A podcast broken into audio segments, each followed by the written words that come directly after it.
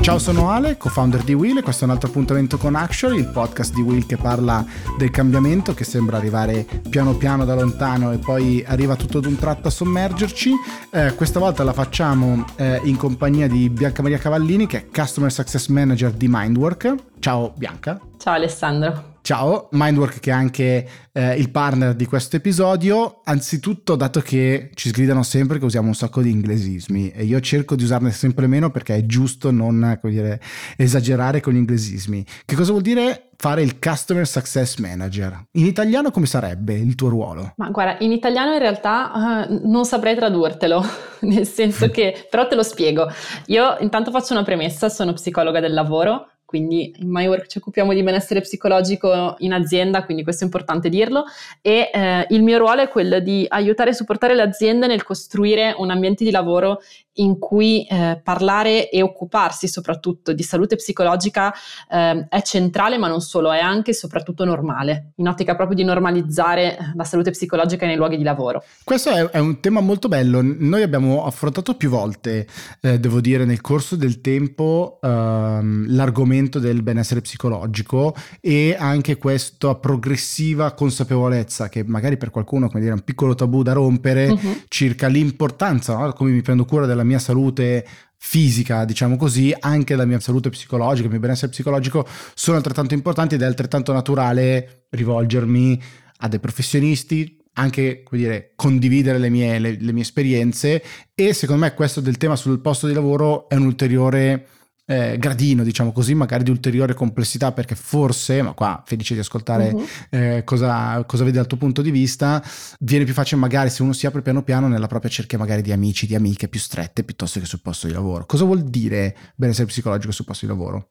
Sì, guarda, hai assolutamente centrato il punto, nel senso che la salute psicologica poi è sempre intesa come qualcosa di privato, quindi forse anche questo poi va a in qualche modo alimentare lo stigma che ancora abbiamo rispetto a questo tema. I luoghi di lavoro si confermano e questo peraltro lo dico anche in virtù di alcuni dati che sono usciti recentissimamente a settembre di una ricerca che abbiamo commissionato a, ad Oxa, si conferma il luogo dove non parlare di salute psicologica, nel senso che ehm, più del 40% delle persone non si sente libera di portare i propri vissuti psicologici nei luoghi di lavoro e tendenzialmente un po' la famiglia è l'ambiente dove noi siamo più portati e portate a parlarne.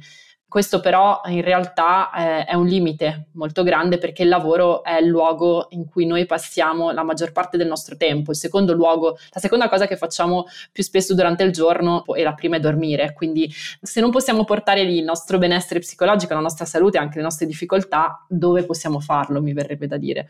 Guarda, è un tema molto bello. Tra l'altro noi, eh, come sai, abbiamo fatto un giro d'Italia eh, questa, quest'estate, Will Meets mm-hmm. in 20 tappe. Abbiamo parlato non molto di lavoro, avrei voluto parlarne di più sinceramente, però ne abbiamo parlato e ehm, c'è stata una tappa che è stata in particolare a Reggio Emilia dove abbiamo parlato moltissimo di lavoro e con una cinquantina di giovani che più volte hanno ripetuto la loro frustrazione sul posto di lavoro in termini di competenze frustrate, ma anche sì. di spinta, no? di eh, voglia magari di rinnovare, di dire che il mio capo non sa usare il computer, io sono fortissima e non me lo fanno fare. Eh, e ho visto, mh, mm, almeno questo come dire è stata la mia percezione anche durante la chiacchierata, magari un mondo, un, un tessuto economico fatto principalmente magari da piccole e medie imprese o, o realtà molto piccole che ha meno attenzione a questi, questi aspetti di inclusione eh, delle nuove leve, diciamo così, dei più giovani, di inclusione magari anche delle, delle donne, eccetera. E quindi tutto questo ha portato a un senso di, di frustrazione. Secondo te c'è un, una differenza tra piccola e grande realtà? Allora, sì, cioè sicuramente eh, io ne faccio sempre un discorso di eh, cultura organizzativa, nel senso che poi in realtà questo eh, vediamo che anche nelle grandi realtà ci sono delle differenze a livello di quella che potremmo forse definire anche maturità organizzativa sul tema e su questi temi di inclusione ad ampio raggio.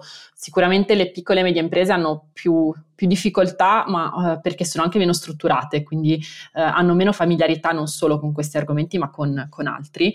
Eh, L'Italia poi però è fatta di piccole e medie imprese, quindi la sfida è arrivare anche lì, eh, anche perché poi le aziende sono fatte di persone, quindi parlare di salute psicologica e di inclusione è importante tanto nelle grandi quanto nelle piccole aziende, quindi assolutamente. E, e c'è secondo te una figura di riferimento all'interno dell'azienda, e poi ovviamente parliamo di come funziona eh, Mindwork, perché come dire, magari alla macchinetta del caffè non è il posto migliore per condividere, oppure anche la macchinetta del caffè può essere un'occasione. Allora, anche la macchinetta del caffè in realtà lo è perché sono quei luoghi e quegli momenti in cui noi socializziamo, quindi eh, il supporto sociale, avere una rete sociale intorno, e questo ce lo dice la scienza, le ricerche, è la più grande eh, fonte di mitigazione dello stress, quindi è quello che ci aiuta a sentirci meno stressati e stressate. Per cui sicuramente è fondamentale anche la macchinetta del caffè e lo sappiamo anche rispetto un po' agli, agli ultimi accadimenti e a quanto poi è mancata spesso.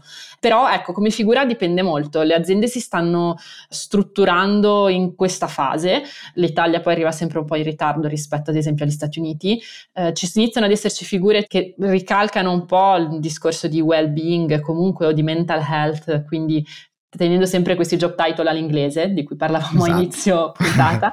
di benessere quindi. esatto, quindi di benessere di salute psicologica di salute per mentale, dirlo in, certo. in, italiano o salute mentale e, e, quindi iniziano ad esserci persone in azienda che hanno proprio un ruolo di eh, collettore in qualche modo di questi, di questi, temi.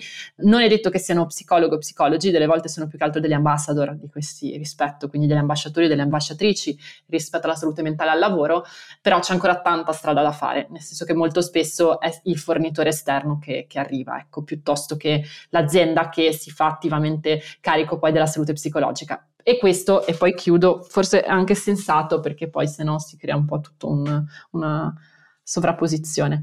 Ah, è molto interessante ed è sfidante, penso anche a Will come, come, realtà, ma anche a molte delle realtà dove sono stato prima come, come manager, quando c'è la fase della startup, cioè dell'avvio, dell'inizio, c'è una tensione altissima, c'è la tensione della sopravvivenza stessa della realtà, di dover fare 200 cose. Sono state poche le realtà che ho visto occuparsi da subito del benessere psicologico dei dipendenti, che invece probabilmente è uno dei casi in cui c'è ancora più bisogno, no? Perché eh, nel rabelot, nel casino, nella, nella foga del dover fare, eccetera, magari c'è ancora più tensione che nella grande azienda che fortunatamente ha avuto il tempo di creare dei propri processi, eccetera. Quindi eh, è molto interessante, sì. secondo me, anche l'aspetto verso i giovani imprenditori, imprenditrici che si lanciano, oppure i dipendenti, i primi dipendenti di una realtà giovane hanno una forza e un, un potere di, dire, di incidere no? su quella che può essere la cultura e anche l'attenzione a questi temi per tutta la durata dell'azienda.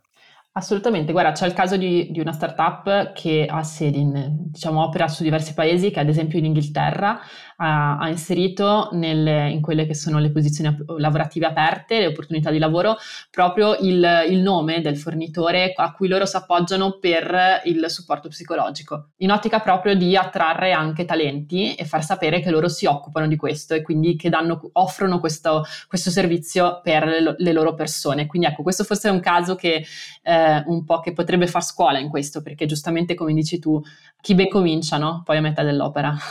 certo, ah, quindi diventa ulteriore elemento di attrazione sostanzialmente di talenti. Da, da, subito io so che se vado là a lavorare in quell'azienda c'è questa ulteriore attenzione a quello che sarà il mio benessere psicologico, quindi employer branding se dovessimo usare un altro l'ennesimo inglesismo. l'ennesimo inglesismo, esatto.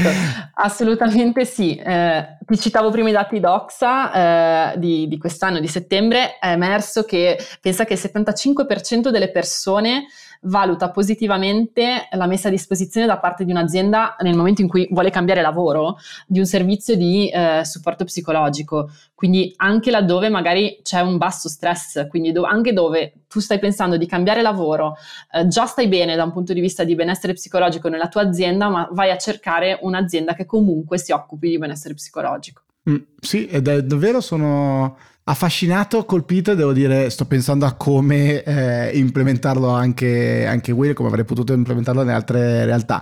Eh, Mindwork, ad esempio, non fa matchmaking, sono io a, a, scegliere il professionista o la professionista col quale lavorare, oppure fa anche matchmaking direttamente la piattaforma, diciamo come appunto piattaforma in mezzo? No, guarda, lasciamo alla persona la libertà di, di scegliere, questo perché cerchiamo anche di ricalcare quella che è la scelta che poi normalmente una persona fa nel, quando sceglie un, uno psicologo, una psicologa psicologa o uno psicoterapeuta al di fuori no? di, di Mindwork, nel senso che normalmente per passaparola, perché magari si viene consigliati o altro, io trovo una persona ma poi la scelgo, cioè a livello anche proprio di quello che poi è l'approccio anche psicologico è importante anche il scegliersi reciprocamente, non solo la persona sceglie lo psicologo o lo psicologa, ma poi ci deve essere anche una reciprocità, cioè non è detto che poi questo è qualcosa che tante volte poi non si conosce della psicologia, ma la scelta è sempre reciproca in realtà. Quindi questo l'abbiamo mantenuto e vogliamo mantenerlo, per cui la persona può attraverso la piattaforma vedere dei video, leggere dei profili, vedere dei video proprio del, dei colleghi delle colleghe che si raccontano e che raccontano il loro lavoro e scegliere la persona che si sente più, più affine in qualche modo. E, e, posso farlo sia come singolo, diciamo, sia come parte di un'azienda eh, e poi anche l'azienda, giusto? Può sceglierlo come, quest- come servizio da offrire, come raccontavamo prima, eh, anche come employer branding o, o effettivamente come, come, servizio proprio. Esatto, sì. Noi la, diciamo che noi nasciamo come come B2B, tanto per usare un altro inglesismo, quindi, esatto. ormai, quindi nasciamo, lavoriamo con le aziende, nel senso il nostro servizio è per l'azienda, però per le persone in azienda. Poi abbiamo certo. anche una logica che se una persona arriva sulla nostra piattaforma e vuole eh, contattare e comunque cominciare un percorso, può comunque farlo anche se, se non appartiene, anche se è libero professionista. Ecco. Senti, quanto è grande il mercato più o meno del benessere psicologico anche per le aziende? Perché vedo una crescente attenzione su, uh-huh. su questo. Eh, di recente parlavo con altre realtà, eh, al di là di, insomma, di tutta l'attenzione che c'era sul tema del benessere psicologico della persona eh, di per sé, al di là del, del luogo di, di lavoro. Quindi è sicuramente una cosa in enorme crescita. Hai un'idea della grandezza di questo mercato più o meno? Allora, eh, chiedi alla persona sbagliata in Mindwork, perché la mia collega Silvia ti saprebbe rispondere. Più che numeri ti do percezioni che sono valorate da numeri, ma in questo momento non hai numeri, però sì, è in, cres- è in crescita, assolutamente. Il Covid è stato un acceleratore, eh, questo ha senso dirlo, però devo dire che a prescindere da quello c'è sicuramente una sensibilità sempre maggiore, quindi uno spazio di mercato anche sempre maggiore. Credo che ormai si sia assegnato abbastanza un punto a capo sulla salute psicologica in azienda e genericamente nei luoghi di lavoro, cioè ci si è resi conto che è fondamentale che ci sia e venga eh, in qualche modo se ne prenda atto e ci si occupi di questo. Ecco. Quindi anche noi con curiosità stiamo osservando il mercato e stiamo anche prendendo poi spunto da quello che poi succede anche oltreoceano, che sono sempre un po' più avanti, eh, anche su questo tema, soprattutto su questo tema, con l'idea poi di migliorarci anche sempre e ampliare quelli che sono i servizi. Sì, tu, tu adesso dicevi, diciamo, in azienda o sul luogo di lavoro, tra l'altro eh, se penso a quest'estate durante le Olimpiadi, no, ad esempio, c'era stato il caso eh, della ginnasta americana sì. eh, Simone Biles che mh, mm, aveva detto non me la sento sostanzialmente, uh-huh. da una parte era stata criticata, dall'altra invece, come dire, un po' esaltata ma in senso positivo questa sua scelta coraggiosa di eh, esporre anche delle mh, mm, debolezze, specie magari no, l'atleta olimpico, olimpica la vediamo come dei supereroi tante volte, però sì. eh, la pressione alla quale veniamo sottoposti a, al netto di quelle che sono le nostre attività core, le nostre attività principali, ha un effetto straordinario sulle prestazioni. Penso che per un atleta sia ancora di più così. Sì, e quando le richieste superano le risorse a disposizione poi è lì che di, di, solito poi succede un po' quello che è successo a lei o che è successo anche ad altri atleti in realtà, perché ultimamente sport e salute mentale è abbastanza, non dico un, un argomento in trend, ma quasi, nel senso se ne sta parlando tanto e questo secondo me sta facendo comunque bene un po' il tema, però sì, è quando manca un equilibrio tra quello che mi viene richiesto dall'esterno e quello che ho io a disposizione da dare. Uh, si pensa che le nostre risorse a disposizione siano infinite e noi siamo le prime persone che di default contiamo sul fatto di avere risorse infinite, ma così non è. Quindi a un certo punto, se manca questo bilanciamento, iniziamo a sentire vissuti di stress. Ma è anche normale così, ma non, non solo è normale, è anche giusto che ci prendiamo un momento. E qui non voglio usare l'ennesimo inglesismo, ma e non lo userò, però è anche ok non sentirsi ok, no? Per certo. parafrasare quella frase che adesso è molto anche di moda secondo me poi non è un caso che siano soprattutto atleti e atlete eh, giovani appartenenti anche alla generazione Z ad alzare in qualche modo la voce su, su questo tema. Sì, è vero, eh, credo che i più giovani siano molto più consapevoli di questi aspetti e in un certo senso pretendono un benessere psicologico. La mia generazione adesso così sembra ancora più vecchio di quello che sono, però eh, magari era più abituata, anzi quasi ne faceva una medaglia al petto, no? del dire ah, i nostri sì. tempi, eh, quanto ne abbiamo dovuto ingoiare. Invece molto probabilmente non, non deve essere così, certo le, le, lezioni, imparare eccetera, però dall'altra parte prendere consapevolezza di, di se stessi è, è, fondamentale. Secondo te quali sono, se ci sono, uh-huh. dei campanelli o come dire, indicatori ai quali tutti noi possiamo stare attenti nelle nostre realtà lavorative e dire, ah caspita, attenzione, forse ho bisogno di iniziare a chiedermi qual è il mio status di benessere psicologico, oppure attenzione, questi sono eh, comportamenti che dovrebbero un po' farmi drizzare le antenne. Sì, guarda, possono essercene diversi. Quelli che di solito ricordo sempre io sono, vado in ordine casuale di importanza, il sonno, nel senso che l'insonnia o comunque il non riuscire a dormire in maniera adeguata è uno dei primi indicatori tante volte di magari ansia o stress. Quanto abbiamo difficoltà anche a prenderci magari dei momenti per noi, delle pause quanto tu succede tutto ma senza soluzioni di continuità, quindi eh, ci rendiamo conto di avere la testa molto piena. Quello che vedo, che vediamo anche come MyWork ultimamente, è anche una, una difficoltà a liberare la testa, delle, quindi le persone sono un po' costipate di pensieri, di preoccupazioni, di, di ansia, anche perché no. Quindi sicuramente questo può essere anche un altro segnale e poi in generale comunque l'ansia che si esprime in tanti modi, si esprime in maniera diversa su ognuno, ognuna di noi, si inizia ad essere generalizzata, quindi se è costante e non se ne riconosce spesso il motivo, può essere sicuramente un segnale, come dire, se non altro di, di iniziare a chiedersi come mai e forse anche dirsi che potrebbe essere il momento per una pausa, perché poi ci si può anche fermare.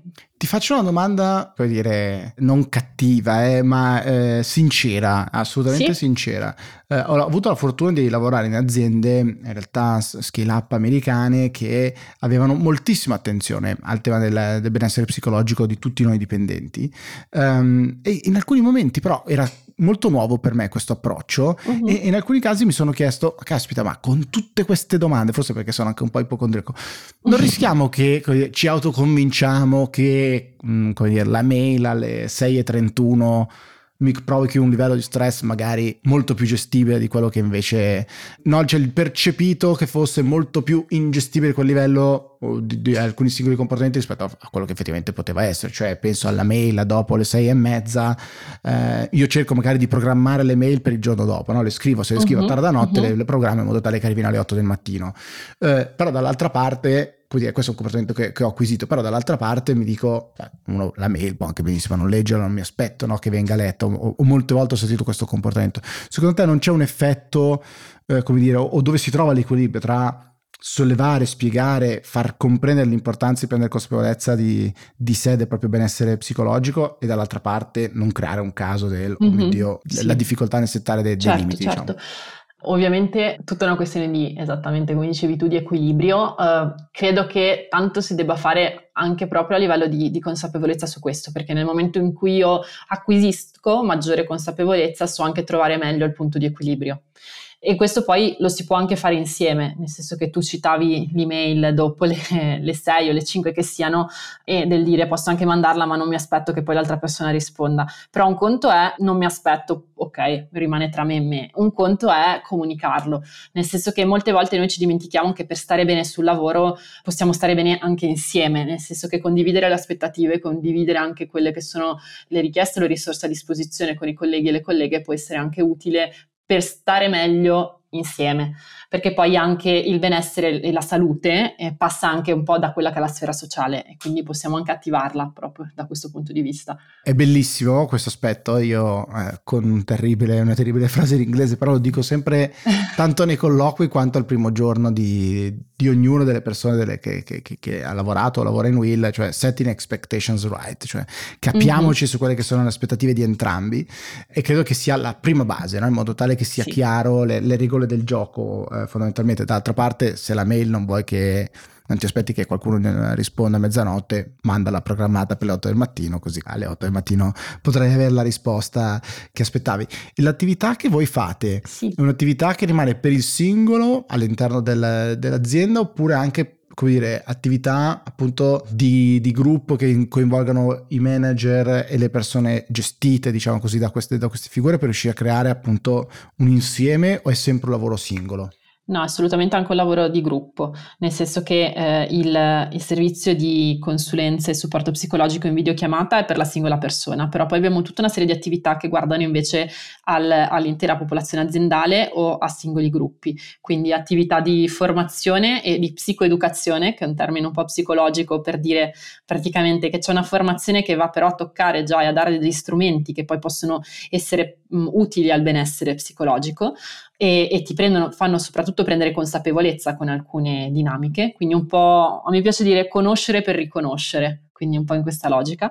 E quindi questo lo facciamo anche con, ad esempio, manager, team leader e, così via, perché ovviamente se io gestisco delle persone devo oggi saperle anche gestire un minimo da un punto di vista eh, di benessere psicologico e se io per primo, per primo non sto bene non posso far star bene le altre persone. Quindi c'è questa doppia dinamica. Quindi stiamo lavorando tanto su questo tema di, di formare la leadership sostanzialmente al benessere psicologico, che non vuol dire essere diventare psicologi o psicologhe, perché però vuol dire comunque avere un'attenzione diversa al tema.